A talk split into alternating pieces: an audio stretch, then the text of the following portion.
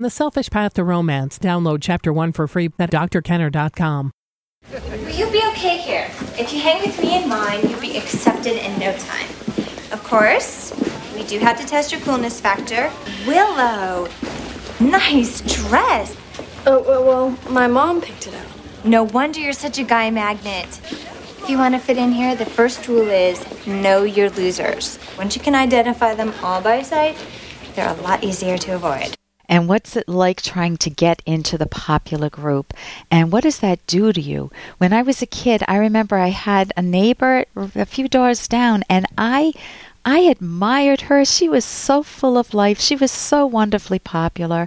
And I don't think I was trying to get into a popular group because she was my neighbor. We were just kids in the in the neighborhood playing. But one day I went into school and none of the kids would talk to me. And I had no idea. My best friends who would have we had had I had sleepovers, they just stopped talking to me. And for me, it was just shock. I didn't know what I had done, what went on, and when the story unrolled, it actually turned out that she had told them that I was one of the unpopular kids, and if they connected with me, they couldn't connect with her, that it was either her or me. And of course, I mean, I would rather go to her than me at that time, too. She was a lot of fun. So, so my friends just stopped talking to, uh, to me because they, they didn't know how to cope with that sort of pressure. You want your kids to be able to cope with that sort of pressure. In my case, my teacher actually kept all of us after school, all the girls after school, and curiously, she sent me out to clap the erasers. I don't think kids do that anymore, but I, she sent me with a bunch of erasers out to clap the erasers. And while I was doing that, she had to talk with the girls saying, You don't do this sort of things. And my friends came right back to me.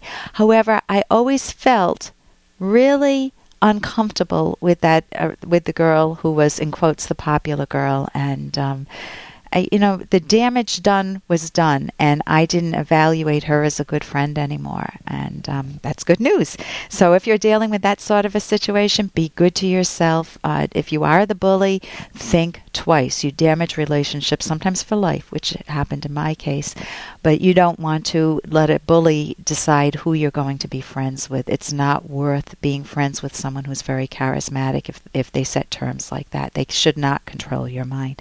I'm Dr. Ellen Kenner, and my show is The Rational Basis of Happiness. I'm a clinical psychologist, and right before the break, I was talking with Eric, whose mom uh, is in her late 50s and she hoards. That means she clutters the house with stuff and it's driving his dad nuts and it's driving him nuts.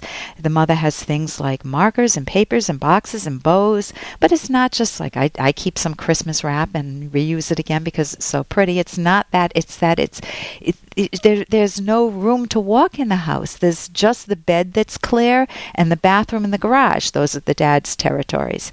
But the rest of the house is just a, a pigsty. And she keeps the cups and things so you don't know if there are animals in there. And what do you do in that situation? Well, I had recommended going to the website um, ocfoundation.org, and they have some wonderful tips on there. First, you decide together on what the goal of assistance is. So you, dad, and you and dad can talk about how do we want to help mom, and you can talk with mom too. You can explore her ambivalence, meaning a lot of times she's going to defend her right to keep all of her junk, all of her crap. Um, and it's not crap to her; they're treasures. And if if you try to say no, you need to get rid of it, she's going to strengthen, embolden her position, and fight you even more.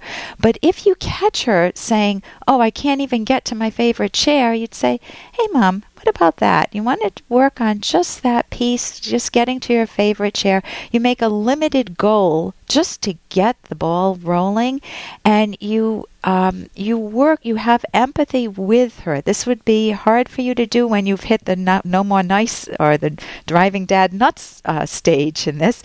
But maybe your therapist would be better calling in a therapist to work with her who doesn't have that irritation or frustration pent up. Uh, but they say things like, you know, I can see this is really difficult for you. I know that you want to keep these things and you also want to get to your chair. Uh, you know, I understand you have a lot of mixed feelings. What are the mixed feelings for keeping the path here to the chair? You actually focus on the positive for, uh, values to her first, and she'd say, Well, these are my things. You know, they're important to me. You say, Well, what's the value of removing just a few of them? and she'd say, "Well, I could get to my chair then." And people feel the people who are the hoarders feel overwhelmed. So you need to break it down into bite-sized pieces, and um, and you can also do things like take them on non acquisition trips. If she's always buying things, you can practice with her going on a trip where she doesn't buy anything, but there are things available to buy. Again, these are things a therapist would do, uh, but if there are some wonderful ideas on that website, and that will help anybody who's listening who has a hoarder in the house or who has too much clutter and they think they're going the way of the hoarder. Uh, this is that, a very interesting question that I received. Hello, Dr. Kenner. My father, he's in his late 50s, is extremely obsessed and dependent on pillows. He needs about 20 of them to sleep. He makes a U shaped nest for himself and he climbs into bed at night. He says he cannot sleep any other way. Over the years, his pillow dependency has gotten weirder, and uh, he has added onto his nightly ha- habits. He adds pillows and he adds steps to be taken before climbing on. So you can picture this this uh, man in his late fifties getting into bed at night, and it's just a nest of pillows, a U-shaped nest of pillows. He also has what I think is a God complex. He thinks he's superior to everyone. He speaks in a condescending manner to his employees to his wife, and to us, his daughters.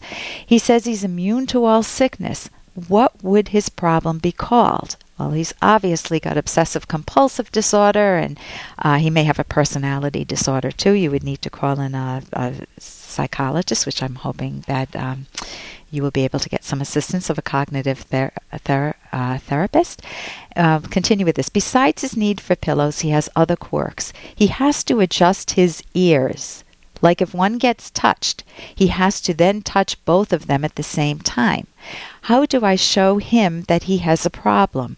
The pillow thing, I think, is also a, a possible threat to his health health since he refuses to get rid of or wash any pillow and he has had half of them for over 25 years. I hope he's cleaning the pillowcases at least. This is me speaking. So um, thank you for your time and help, Gina.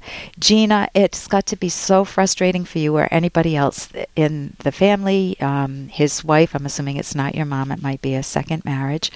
And the, the question is, what is driving this behavior? You know, why pillows? What what makes sense of it? Now, pillows is not like hoarding where you can't get anywhere in the house, but you do see a health hazard there, and it's irrational on the face of it. So you will need to use some of the, the skills we talked about before, which is to look for an opportunity when your father gets frustrated with his pillows, or uh, we'll, we'll, set aside the God complex because I won't have time for both. But um, when he gets really frustrated with the habit, when the pillows are not just right, say, Dad, you know, this seems tricky for And then let him talk about the positives. You know, just listen to what he says about what he loves about having all those pillows in the uh, on the bed. And you can explore what any negatives are um, if there if he will share them with you. But i would try to get professional help. If he is willing to usually people who have he's got obsessive compulsive disorder that means that you have these obsessions uh, these thoughts or images or impulses that are very disturbing to you and you have to do something right. You have to do something just so. So then you have to get the pillows just right or touch your ears just right. And you have you set these rules for yourself. So i'm not surprised he's setting rules for other people around him. He's got this uh, God complex. And you have to set rules for yourself to kind of undo the problems. To um, you have you set up these rituals. Well, this is your dad's rituals with pillows, and there's a lot of help that you can get with OCD. And I would absolutely recommend a cognitive therapist. In fact, I'll be talking with one coming up fairly soon. Um, so you can stay tuned and listen to what you what your dad might hear in a cognitive therapy session, even though she won't be talking about obsessive compulsive disorder. Um, but the, the skills, again, are to work with your father. If you try to force his mind, he will fight back and argue his position even more strongly, and you will have 20, 20 more pillows added to his bed. So this is his thing, and he's got to fig- he's got to work with somebody um, if you there's also another therapy that's very good for this. It's called motivational interviewing, where you can ask him questions like, "What are the benefits of having the pillows here?" and do you see do you have any concerns about them? What worries what might you have?